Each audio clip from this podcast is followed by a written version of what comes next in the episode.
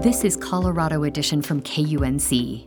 As many as one in five children in the U.S. live with mental health issues, and the high demand for resources and support is putting a tremendous strain on the system. People are desperate, and the wait lists are long.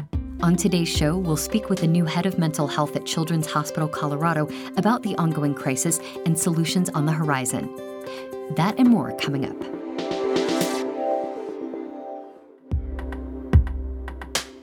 You're listening to KUNC's Colorado Edition. I'm Erin O'Toole. In Colorado, a growing number of young people are struggling with their mental and emotional health. In just a bit, we'll get a closer look at the situation with the new head of mental health at Children's Hospital Colorado.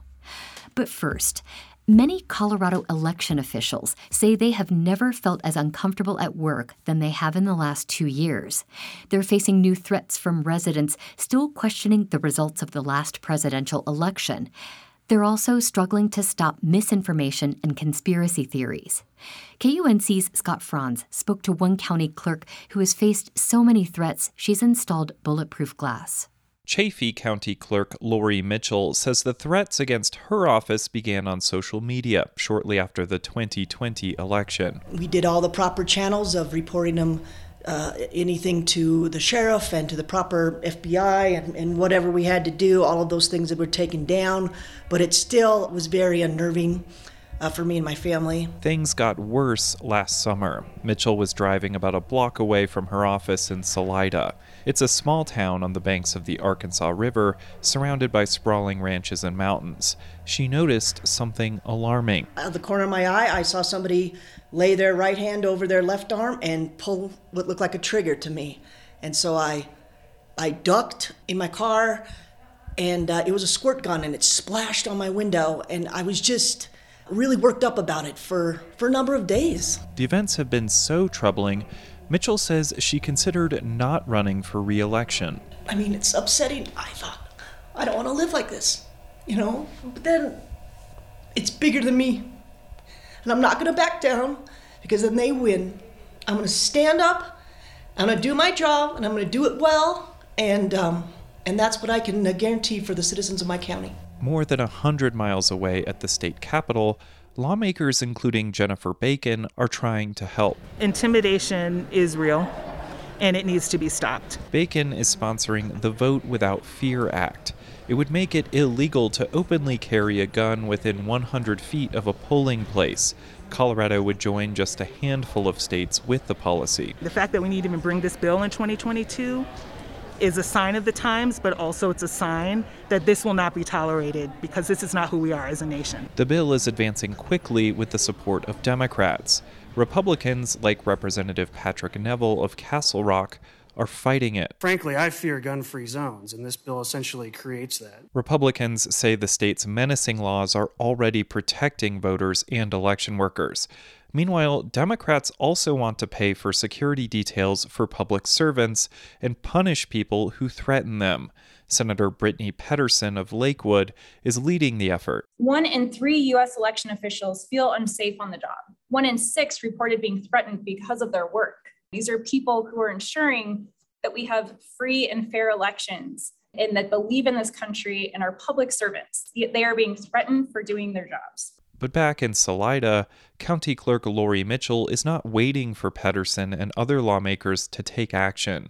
She's taking me on a tour of her office and pointing out new security features she installed last year. My staff feels safer with this here. It's a bulletproof wall, and then the wall is bulletproof, and then we have glass here. That is bulletproof. The clerks now talk to the public through this small bubble of glass. Mitchell says she doesn't like having to literally wall off her office, but the growing threats have made it necessary. She is also considering starting a website dedicated to fighting conspiracy theories and misinformation about elections in her county. But then now it's like, it's so beyond the pale, the craziness. It's, I think that's why it's hard to combat because it's like, oh my God, what the heck is going on? Mitchell says she never thought her job would get this risky. She was a golf pro and a photographer before she became a county clerk in 2014. She says the first six years were rewarding as she helped people get marriage licenses and ran elections with little controversy. Now she thinks the threats against election workers will be a tough issue for lawmakers to solve. But uh, I'm hoping somebody uh, can help us get an answer. And it's obviously not just going to be one thing, it's going to be a multi pronged approach to, to try to make us uh, safe. I'm Scott Franz in Salida, Colorado.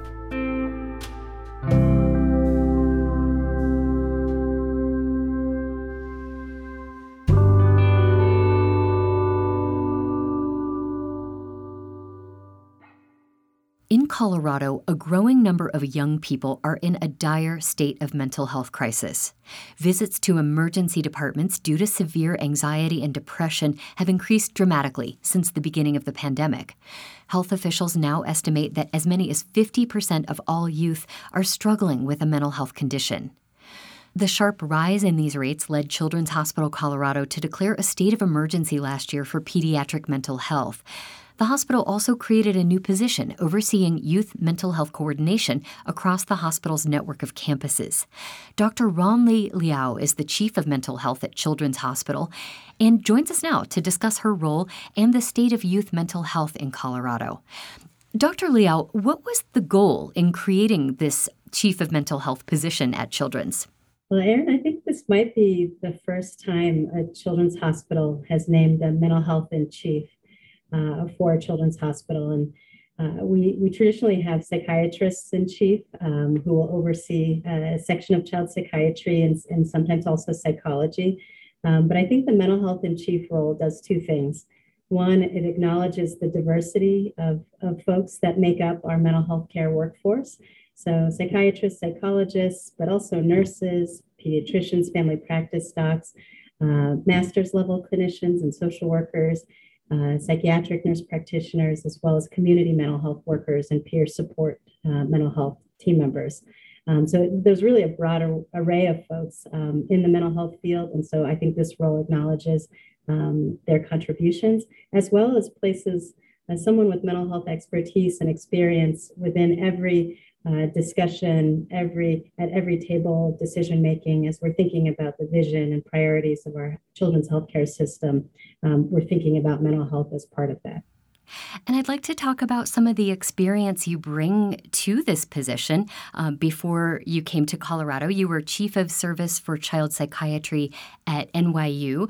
Uh, you also oversaw family support and resiliency programs there. How is your new position different from, from what you did in New York? I will be totally honest, Erin. I never thought I would leave New York because it, it was that role at NYU was really a dream role for me, thinking about um, not only family support and resiliency in the context of children's health care, but also co designing programs and services with youth and families. Um, and that uh, that's a family centered care uh, philosophy and approach. Um, I did feel after we had launched um, our children's hospital at NYU and, and the family centered programs um, that I really wanted to focus my attention back on mental health, specifically in children's uh, mental health. Um, and that that is when when that is why I ended up saying, you know what, if Children's Hospital of Colorado is hiring for a mental health in chief, I want to be part of that team. I want to lead that team. Um, just because of my background as a child psychiatrist and in the face of this national youth mental health crisis, I felt like this was the opportunity to sort of serve in, in, in this role. Hmm. And I want to talk more about your plans for the effort. But first, could you give us kind of an overview of the state of kids' mental health. I know here in Colorado it's been a growing concern for the last few years, at least, maybe longer. How would you characterize the problem and the resources that are available now? Certainly. I think for all of us working in the mental health field, it's been a, a rising concern over the past several decades. Um, we, I think, in the child mental health workforce have seen um, in our emergency departments, in our pediatric floors, in our outpatient clinics, um, in the primary care and school settings, um, rising rates of depression, anxiety, um, suicidal thoughts, um, self harming behaviors, uh, substance use and addiction, eating disorders. We've been watching it rise actually for decades and sort of sounding the alarm within our professional field. Um, I think now with the pandemic sort of laying to bear um, the vulnerabilities that we we're seeing in our kids and families, and, and also the lack of resources and access to high quality care um, for all children in this country. Um, I think that we, it's finally risen to the level of awareness that it's needed actually for several decades. We are definitely, I used to say, a five, one in five children suffer from a mental health condition that's based on sort of our national um, evidence base. Uh, now, in many populations, it's 50% of kids are suffering uh, from a mental health condition that impairs their ability to really attend school, make friendships, um, regulate their emotions and behaviors, um, you know, be, be engaged in the world in the way that you want to see kids um, engaged in the world and in relationships across the, their development. And as far as as resources that are available right now, what's kind of the state of that? It's it's pretty dire, Erin. I think that, you know, I um I've been here for six months and I sort of watched um, mental health reform uh, from afar happening in Colorado. Uh, when I was interviewing for this position, uh, the behavioral health task force was being formed at the state level. And now we have a behavioral health administration and a new commissioner I'm excited to be working with. Um, but, but at that time, Colorado really did not have and, and does not have an integrated, coordinated youth mental health system that's been sort of nurtured and developed and invested in in the same way that we have in children's healthcare for other types of conditions. And we talk about here at Children's, if your child has a, a cancer diagnosis, you go to the best cancer center, receive the best possible care um, with the available science and evidence that we have. The same is not true for mental health conditions. Um, people are desperate. and the wait lists are long and in any clinic that you approach in Colorado. Um, families are turning to the emergency rooms, um, which is, you know, for a family member and for a child is not necessarily the best place um, to be connected to care, but that is where people are turning these days. Well, in May of last year, Children's Hospital declared a state of mental health emergency for children's and teens. Uh, visits to the emergency room then were up around 90% compared to the same time in the previous year. What are those emergency room numbers looking like now? And do you still consider this to be a state of emergency? Looking at our emergency room numbers across our system, this is still a state of emergency for youth mental health. I was just meeting with uh, primary care providers uh, last night uh, in Colorado Springs, um, and and their their numbers are actually 300% up uh, for emergency room visits for psychiatric emergencies uh, compared to our campus um, uh, at large is about 70% uh, uh, increases from past years. Um, it's, it's still a significant problem. Um, and I think people are getting, I think not only are families exhausted and, and, young people, but our healthcare team is also exhausted. We've had a lot of people um, actually leave the field after these last few years during the COVID pandemic. Um, and we're really trying to sort of think about what are what are ways to bring folks back into this mental health and emergency workforce. We read about a lack of available beds for this type of treatment, but I want to talk about what that looks like. What happens when a child attempts suicide or is having some other kind of mental health crisis and there are no beds available for them at inpatient treatment centers? Yeah, this in family centered care, we talk about right care or right support for the right child and family at the right time in the right place by the right team right? Um, right now, in our current state of uh, uh, care, in, in our system of care, we are not able to provide the right care, the right time, the right place for family, right, with the right team. And so, what ends up happening is all these kids who we love to see in sort of long-term outpatient care with a therapist, with a with a psychiatrist or nurse practitioner if they need a, med- a medical issue addressed or medication, um, if they need group based therapy or family supports, we want to deliver that, right, in an outpatient clinic um, with community based support, sometimes in home services, right, or school based services close to home. Um, because of the state of our mental health care system here, and, and not just in Colorado, but nationally, right, we don't have that opportunity because we don't, we, we don't have um, the mental health workforce to provide that, that care. There is not parity for mental health concerns in the same way that we see for physical health concerns, even though that's kind of a, a false dichotomy anyway, right? It's all there's no health without mental health. it's integrated. We're integrated organisms, right? And so um, our care should be integrated too. So what ends up happening is if we don't have inpatient beds, which you know you saw in the Colorado Sun article, there have been a thousand beds that have closed in the state of Colorado, inpatient beds for for for, for youth, residential beds for kids who need longer term care and support. We don't have that access um, for these kids who are sitting in emergency rooms or on in hospital beds for weeks to months on end. In the emergency department, we would never want kids to have to stay longer than their evaluation waiting for a bed. That is not the case anymore. Um, and that's that is the state of, uh, of not investing and, and not paying attention or prioritizing mental That's the first part of our conversation with Dr. Ronli Liao, Chief of Mental Health at Children's Hospital Colorado. After a short break, we'll hear about Dr. Liao's focus on early intervention and her vision for integrating mental health support within all facets of primary care. You're listening to Colorado Edition from KUNC. Today, we're discussing the ongoing children's mental health crisis with Dr. Ronli Liao, Chief of Mental Health at Children's Hospital Colorado. Last year, Children's declared a state of emergency for youth mental health in the state. Dr. Liao, I understand one of your priorities uh, in this new role is focusing more on early intervention as opposed to just uh, building space for more beds. What kind of early intervention programs and policies do you imagine for youth mental health? Uh, thank you for asking about that, Erin, because I, I do feel like um, that area of prevention and early intervention and partnerships I think especially with the, the teams and community organizations who are doing that, those, those things very well, um, are going to be a, a, critical part of our, our vision and strategic uh, planning uh, process at Children's Hospital of Colorado. And so first things I think about are sort of integrating mental health expertise and support within primary care.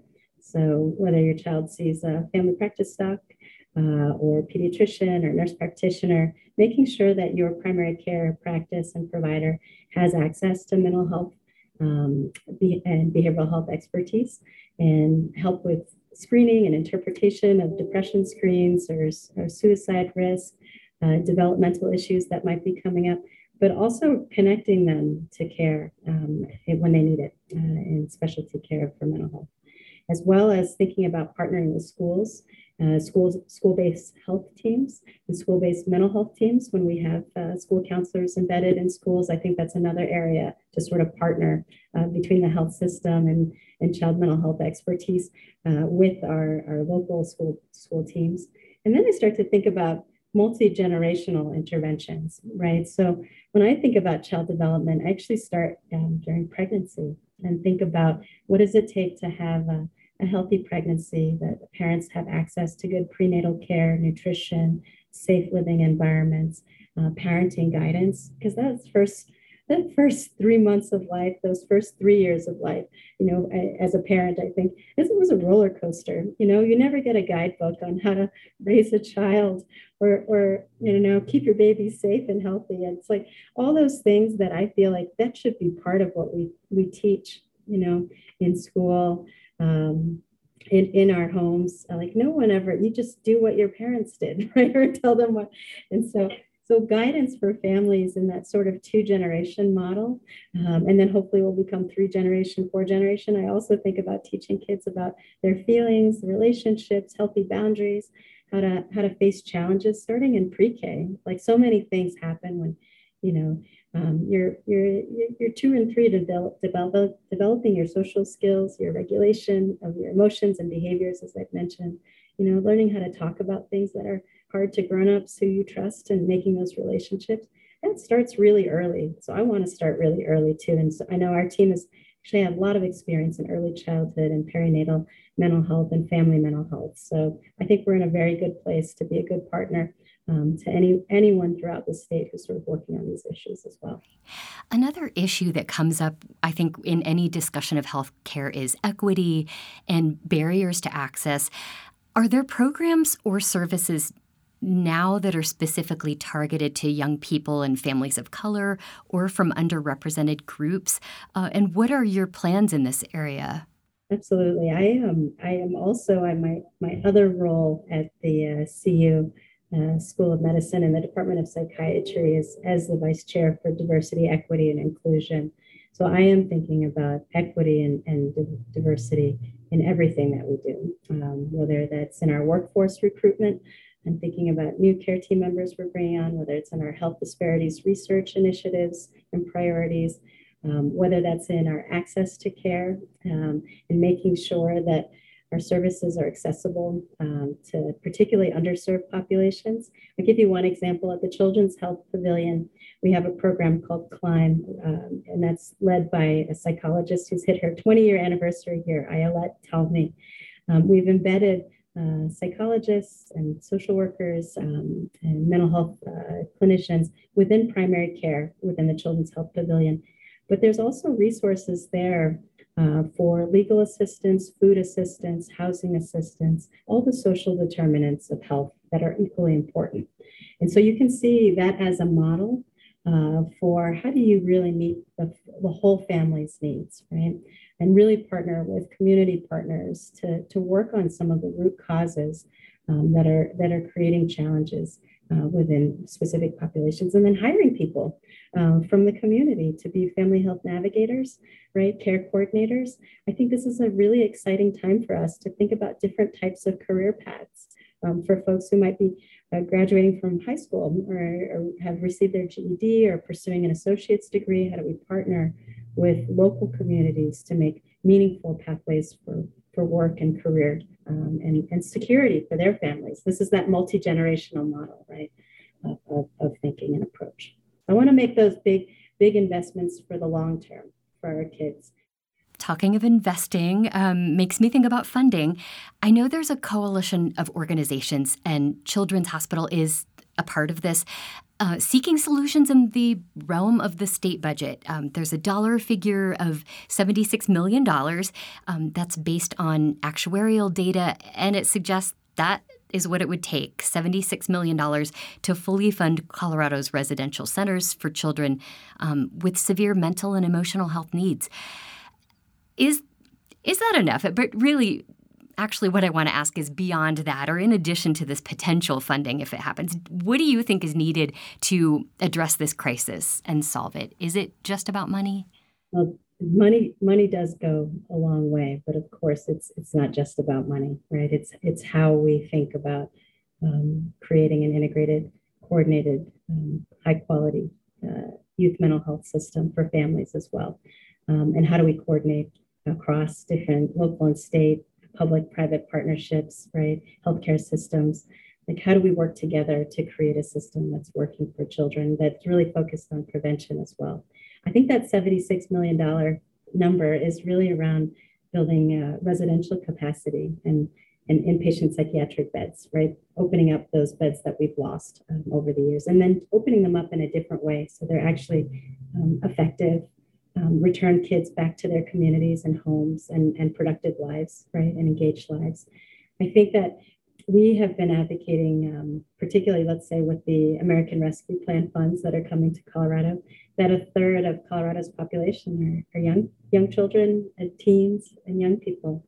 Um, and so, therefore, we, we also believe that a third of the American Rescue Funds, um, which would be $150 million, should be dedicated towards creating a youth mental health system and structure for support um, that really is focused on prevention as well as early intervention we think about that public health pyramid. I can, I'm showing you with my hands, but we're on radio. The base of the pyramid is prevention and early intervention and identification and education. And then as you move up to the tip of the pyramid, um, there are higher intensity interventions, higher cost interventions like residential care, inpatient psychiatry uh, units, all of those high cost uh, items, which we need, and we need to right size for our population. But if you never fund the base, which is also including uh, primary care, integration of mental health, as well as school-based intervention, right? Um, then we will constantly need to be building uh, more and more inpatient residential beds for our kids, rather than helping them really sort of grow and and and and uh, and thrive uh, throughout their whole lives, right? With the skills that they need and the supports that they need early on. So I'm a big I'm a big fan of right sizing services right? So I think it'll be way more than $76 million to, to do this right. I think we, we can, and we do think and talk about braided funding um, as well, which is, we're lucky in Colorado in some ways, like we, we have more resources than other states might have, and we have an opportunity to build a system that really works for kids and families. Um, and I hope we will do that. Dr. Ronli Liao is the Chief of Mental Health at Children's Hospital Colorado. Dr. Liao, thank you so much for speaking with us today. Thank you so much for having me, Erin.